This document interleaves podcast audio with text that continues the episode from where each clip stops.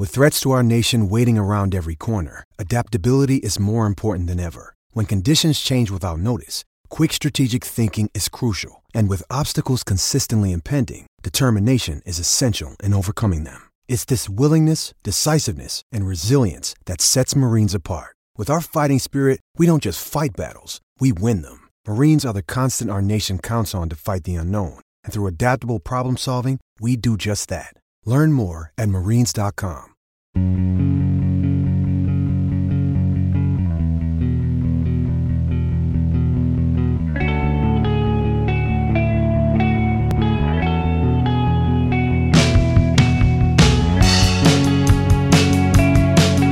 This was a tweet from Ken Rosenthal of Fox Sports. I've known Ken, respected him for a very long time, still do, always will. A friend to DK Pittsburgh Sports as a venture, so none of this is personal, but he tweeted out after the Indians and Mets made a colossal trade yesterday. Lindor and Carrasco, more to come. The Mets are a big market bully again. And it was a link to his news article on that subject. Good morning to you. Good Friday morning. I'm Dejan Kovacevic of DK Pittsburgh Sports, and this, the newly reborn DK Sports Radio podcasting network. For any baseball fan who didn't hear, and I'd be surprised if anyone didn't, Francisco Lindor, the brilliant shortstop of the Indians, arguably the best in the game at his position, and Carlos Carrasco, starting pitcher, went to New York. The Mets are under new ownership, and the Mets sent back a boatload of prospects. Depending on how you view prospects or whatever, to me, I see these trades, and, and for the most part, just blank out when it comes to the other components. The Indians' payroll, based in a market smaller than Pittsburgh, that's financially struggling, unlike Pittsburgh before the pandemic, will now go to 44 million. That's the projection for 2021. That's a good bit lower than where the Pirates will end up. Even the most, the lowest projection for the Pirates, they're not going to be below 50. So the Indians will have the lowest payroll. The reaction to this in Cleveland overwhelmingly was that the Dolans are the worst owners. Oh, worst owners. And if some people would at least respectfully throw in that the only owner worse anywhere was Bob Nutting. I saw a lot of that, even from Cleveland fans. Because that's the reputation that the Pirates and Nutting have forged. The Dolans had 0.00% chance to keep Lindor. I already relayed to you my thoughts on where he stands in the game. He's young, dynamic, he's a superstar. He can do everything. He's a player that the big money teams will break the bank for. When they make up their mind to do that, they just do it.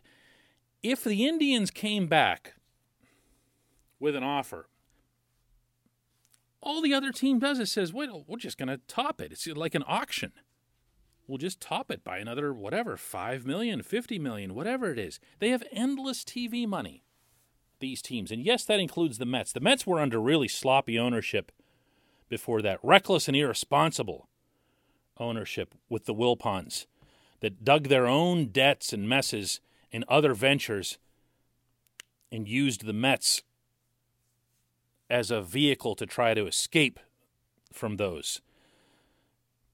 That shouldn't be conflated with the Mets not being able to spend in the past. They were just grossly mismanaged and on a highly public, visible level. So, new owner, Steve Cohen comes in and he's saying all the right things, and I'm going to bring the Mets back and saying all those things that get New Yorkers excited, and we're going to be right there with the Yankees on everything. And They're in on every free agent so far. Didn't sign them all, but their names are attached to them. And then they do this. And then it's it's great. It's great. Everyone is just giddy over it. And the national baseball media, which is the most complicit media in all of professional sports, will never, ever, ever, ever dare to breathe the term salary cap. They won't talk about what happened to the Indians. They won't talk about what caused the Indians to be unable to afford to keep this iconic player. You know what they'll write about instead? They'll write about the prospects. Let's take a look at what the Indians got. Here's the breakdown of the prospects. I'm not talking about the Cleveland writers. Understand this. I'm talking about the national writers. The ones that have, as you'd expect, the greatest influence over the game. This is what they do. On one hand, it's great. Ken's tweet, I'm going to read it to you again. Ken's tweet. The Mets are a big market bully again. Yay! Big market bully! That's an actual thing. That's an actual thing. Ken thought that was a line that would resonate with baseball fans, not just Mets fans, baseball fans. This is the way it's supposed to be. This is the natural order of things. It doesn't make sense when the Red Sox finish in last place like they did last year. When the Red Sox make it back out of last place, and it won't take them long because they can spend their way out of it, you're going to see the same type of headlines. It's just not the same AL East without the Yankees and the Red Sox going at it. You'll see that. You'll see a ton of that. I mean, it was cute having the Rays up here for a year or two, but that's not the way it's supposed to be. The way it's supposed to be is Yankees versus Red Sox. This is the baseball mentality. It's. I feel like I'm on an island with this stuff. I really do. It drives me nuts because I, I it, it's so obvious.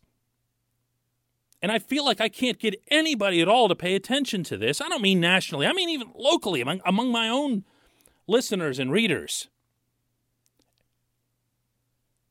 These people have come close to this is a strong term, but brainwashing you with this idea that when a, a player like Lindor has to be traded off, that it's the owner's fault. And everybody in Cleveland's up in arms about the Dolans and how they need to sell the team to an owner who will spend money. These are the same fans who, while the Indians were winning close to 100 games, for a good while now were leaving their stadium empty. And I'm not talking about Corona time, I mean before that. They had some of the lowest attendance in baseball for a really, really, really good team. That wouldn't have happened in Pittsburgh, by the way. But it did in Cleveland. So the Indians' revenues are exactly what you think they would be. They're okay with local TV, very little gate revenue. That's it. And you compare that to what the Yankees and the Dodgers and these other teams are getting from their local TV contracts that are not shared, it's not even close. It's not even in the same stratosphere. But these people have conditioned you to yell at the owner. I have no idea what kind of owner the Dolans are, and I don't really care. They're not my team. I do know that Bob Nutting, as I've stated and written countless times, has all kinds of flaws as an owner he's hardly been some great leader of the franchise in any capacity. But when a player like this goes, you focus on the owner instead of the lack of a salary cap. Instead of the fact that baseball's the only sport left anywhere without a salary cap. And no one even dares to mention it. Not because they fear anything. Ken Rosenthal's a really big, important guy. He doesn't have anything to fear. He just knows that, you know, this isn't something that we talk about. It's just not, it's not okay. In baseball, we don't talk about there not being a salary cap. Baseball's different. Baseball's something that's, it's over here. It's in its own category. It doesn't apply. But I can't even get people in Pittsburgh to pay attention to it. Why? Because we've demonized Bob Nutting to such an extreme that people don't understand that in a salary cap system, Bob Nutting doesn't even matter. You wouldn't even know his name. I mention a salary cap to people, and the reaction that I get, I'm talking 99% of the time, is, well, I'd rather see a salary floor. or, even if there's a floor, Bob Nutting won't spend to it, or he can't spend to it. Okay, well, this, the latter point, which I do hear a lot, would suggest that you agree with the fact that the owner actually can't afford to spend to that level, but I'll set that one aside. In every salary cap system, there is a cap and a floor and immensely expanded revenue sharing so that every team can afford to at least spend up to the floor. Would Nutting spend to the floor or just above the limit?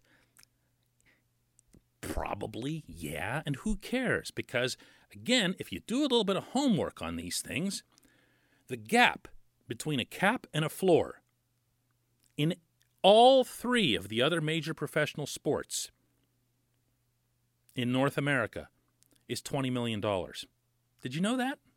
The gap between the cap and the floor in the NFL is $20 million. The gap between the cap and the floor in the NHL is $20 million. Gap between the cap and the floor in the NBA, even, where they've only got to pay five guys, is $20 million. It's universal. It's also negligible. It doesn't mean a thing. That's such a small amount of cash that a simple variance on your roster of experience level can account for it. Even a team that traditionally spends right up to the cap, like let's say the Steelers in the NFL,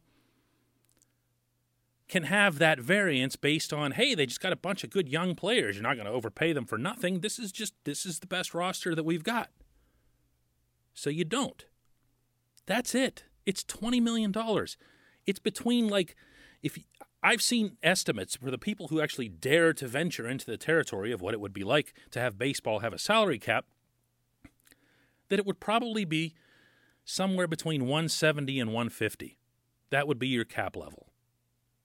And again, it would come with greatly expanded revenue sharing. What that means is that the Dodgers and the Yankees and all these teams that have these bazillion dollar local TV deals have to pile them all into the same pool, and everybody fishes from the same pool. So everybody can afford it. The Pirates absolutely could afford, in that circumstance, quite easily, I might add, between 150 and 170 and nobody would ever even talk about the payroll. And as a result, nobody would ever even talk about nutting.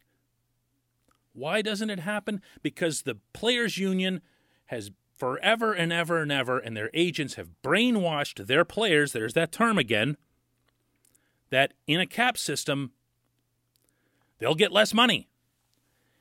And it isn't true. It isn't true. It isn't mathematically true. You can look at every single responsible study done in the NFL, NHL, and NBA, and all that happens in a cap system is that more teams are forced to spend more money than ever before. That's it. That's it every team if the pirates are forced to spend between 150 and 170 and the indians are forced and the rays are forced and the reds and the, everybody else the whole process rises up. This isn't complicated. Ah, i don't want to talk about this anymore. When we come back just one question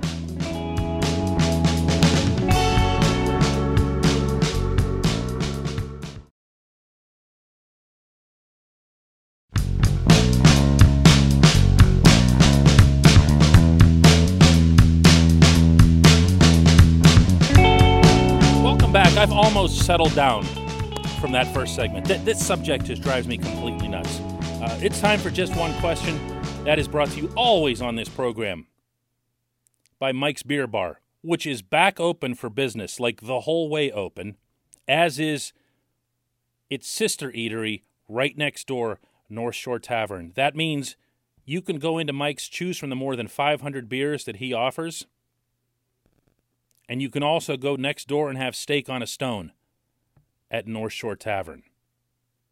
If you'd rather do business from the comfort of your own home, you can do that as well. Visit mikesbeerbar.com slash beer hyphen menu or call 412-322-BEER to order and pay for delivery anywhere in Allegheny County and in the Cranberry portion of Butler County. Person must be 21, ID required, and present to receive delivery.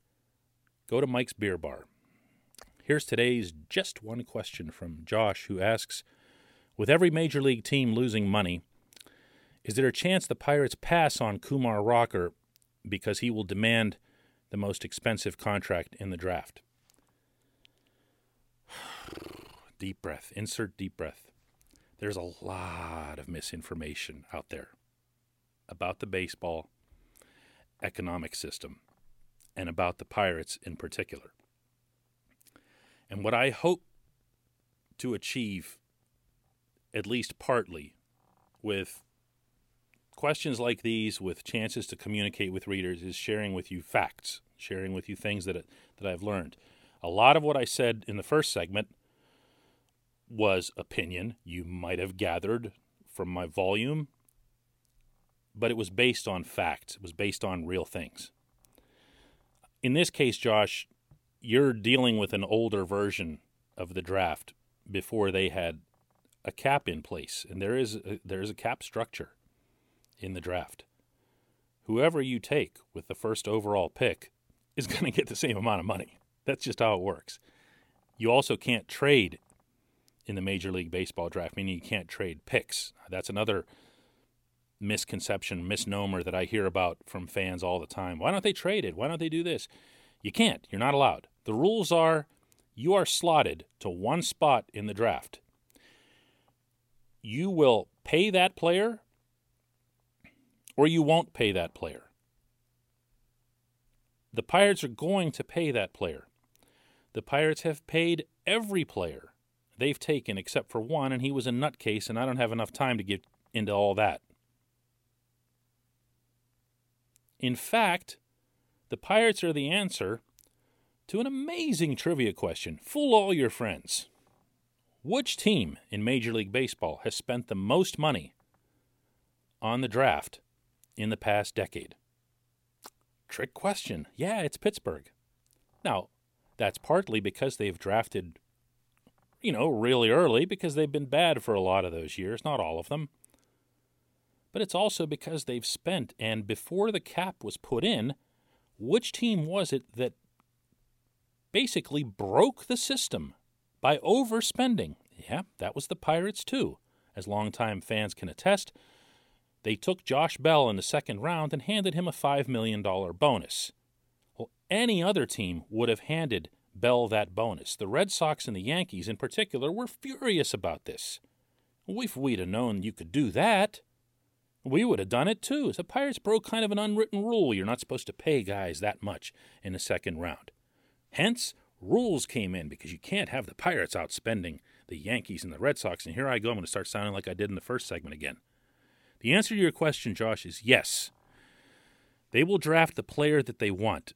I don't know that it'll be Kumar Rocker. A lot can happen between now and then, and baseball has the most inexact draft of all sports.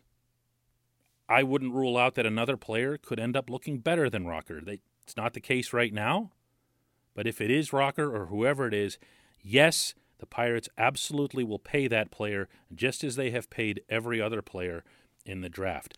It's the one area where they have not been even remotely shy about spending, and that's to their credit. And I'm going to go right back to slamming my forehead against a cement wall. Thanks for the question.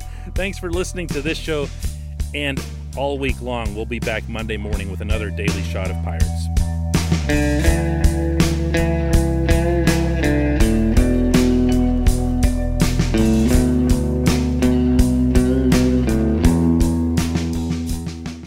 Point Park University in the heart of downtown Pittsburgh, they understand there's no substitute for real world experience and career building connections. Their innovative curriculum engages students with distinctive experiential learning opportunities. Point Park's pioneering co op program empowers qualified students to work in full time, paid positions with their corporate partners while earning college credits. Visit pointpark.edu/slash works to learn more. Career ready That's the point. Point Park University. Your front door, your car, your gym locker, your gun. Safety is a habit. Learn more about how to keep guns safe and secure. Visit projectchildsafe.org.